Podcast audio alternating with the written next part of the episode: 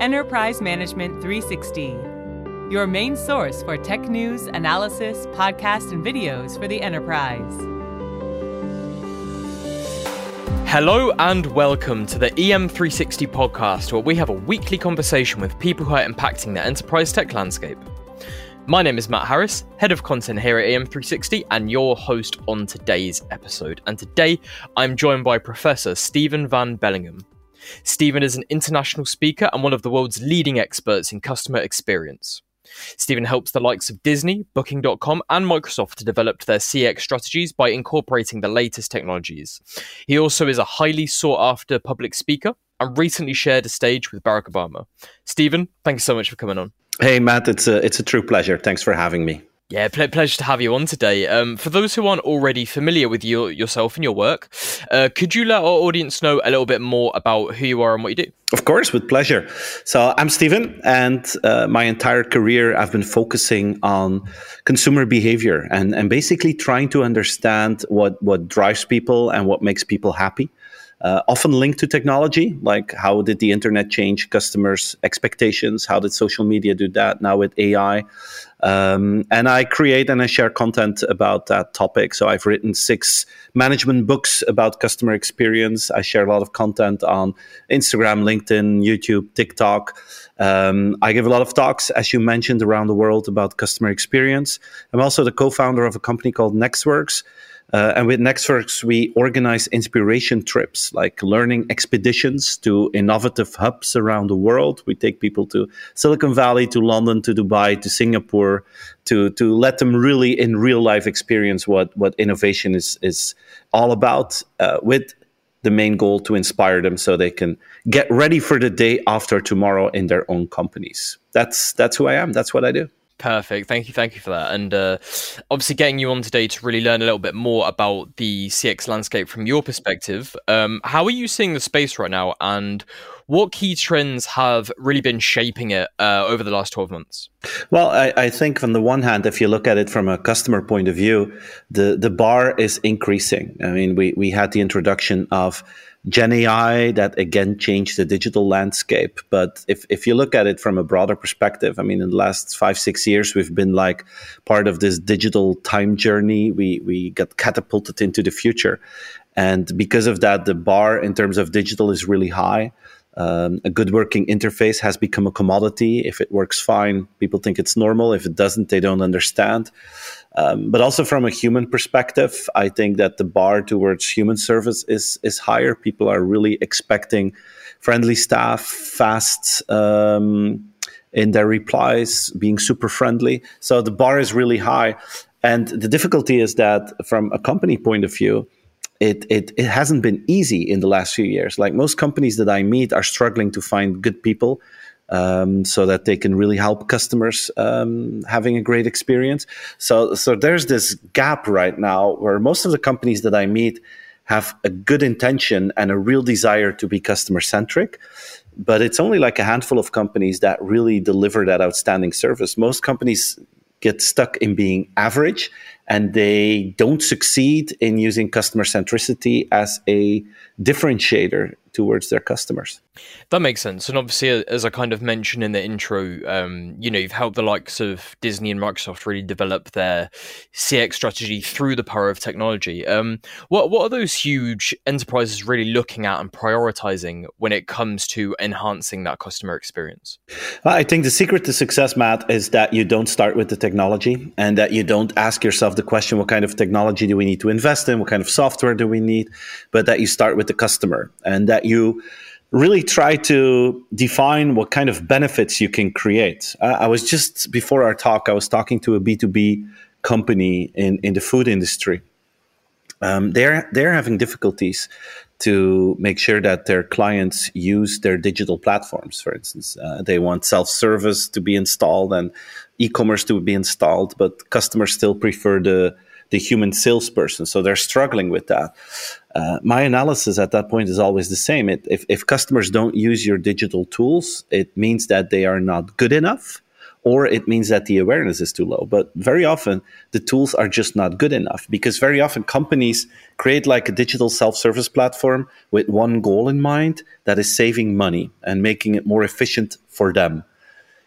And they get super excited about the idea that they would save so much money that they forget that you actually you start you should start with the customer and ask yourself, what are they looking for? How can we help them save time? How can we help them save money?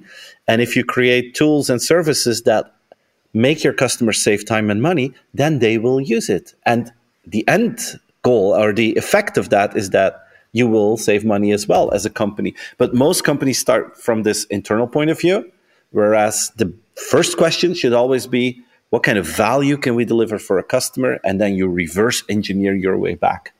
Are there any specific, you know, common challenges or, or common pitfalls that you kind of see a lot of the same companies, uh, you know, making and kind of falling into? Yeah, well, I, I think the biggest roadblock that I see in becoming truly customer centric is the fact that the employees, the team, does not believe the leaders that they are serious about it.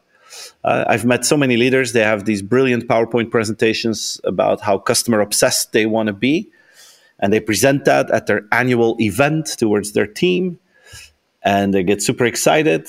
And then a week after that you know you have this discussion with a client um, sometimes about money sometimes about you know who's right or wrong. And at that moment many leaders just choose for their own benefit and they choose for the short-term gain and they don't want to you know agree with the customer they don't want to compensate for instance because they feel it's unfair at that moment, that micro communication, that micro moment, that micro decision is much stronger in terms of communication towards a team than that PowerPoint. It's something that leaders underestimate. They think I gave that big presentation. But what employees really do is they look at the micro decisions, the micro behavior, micro communication of leaders to see if they are really serious in being customer centric. And that's where a lot of leaders fail and they drop the ball and because of that, there's no belief of the team. And because of that, the team is not executing the strategy that was presented to them. Yeah, that, that, that makes a lot of sense. W- would you say there were any misconceptions in the space in terms of you know how to be customer centric that that are perhaps trip, tripping people over? Yeah, well, one of the misconceptions is that you have to choose between being efficient, so operational excellence, or customer intimacy. A lot of companies think you need to choose one of the two. And if you're really customer centric, you cannot be efficient anymore. I, I totally disagree with that. I believe that they go hand in hand. Like this week, I talked with a with a company who's in B two B services, and they um, had one million incoming calls a year of people that had questions that had complaints. One million. So you can imagine the cost that was linked to that. So new management came and they said, well, we're going to do something very simple, guys.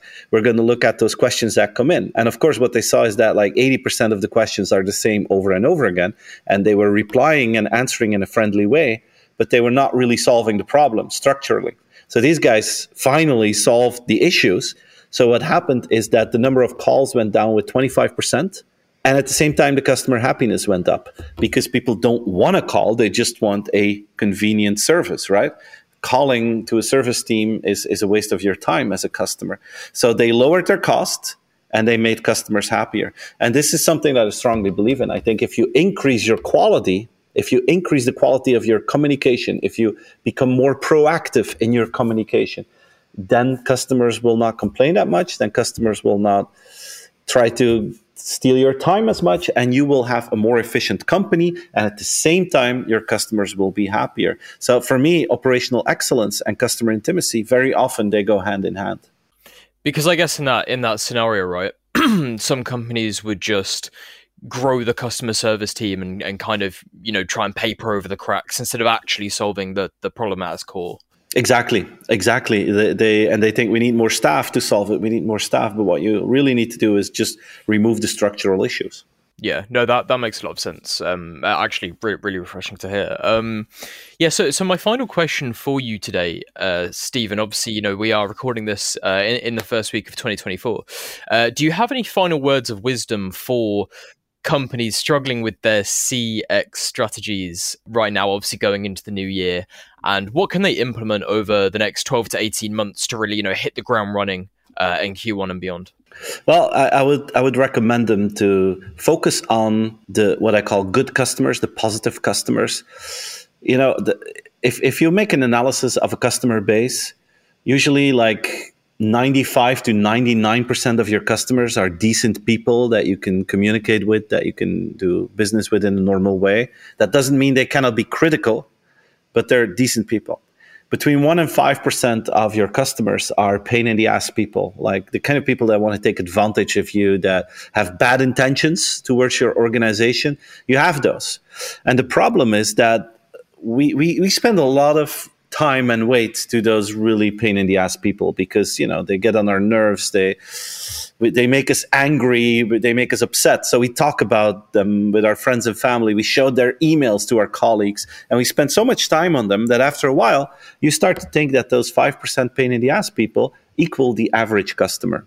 And that is a dangerous moment because then you start to protect yourself against the 5%. And you protect yourself by making new processes, new procedures, new rules, differences in customer interactions to protect yourself against them. But what you're really doing is punishing the 95%. You're making the life of the 95% of your customers harder and more difficult, and you're lowering service standards. So, my invitation to the listeners for 2024 would be accept the fact that there's a minor group of your customers who wants to take advantage of you that has bad intentions just let them do it but focus on the 95% make rules make services make experiences based on the 95% and once you can make that mental click your service levels will increase dramatically yeah, that, that makes a lot of sense. Steven, thank you so much for uh, joining us on the EM360 podcast today.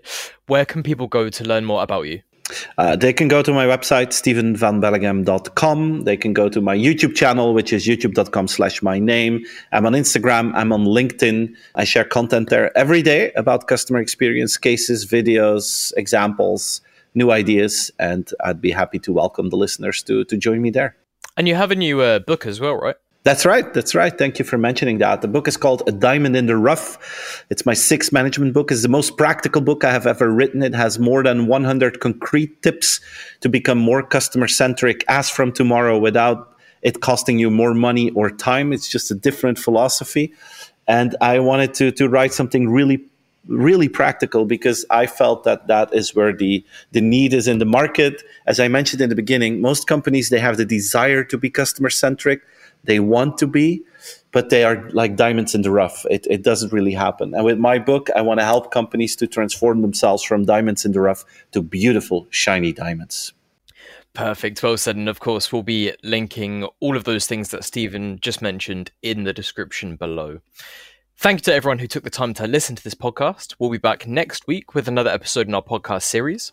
Until then, make sure you subscribe to this podcast on all major platforms Follow the conversation on our socials at EM360Tech on Twitter and LinkedIn. And for more great daily content, please head on over to em360tech.com.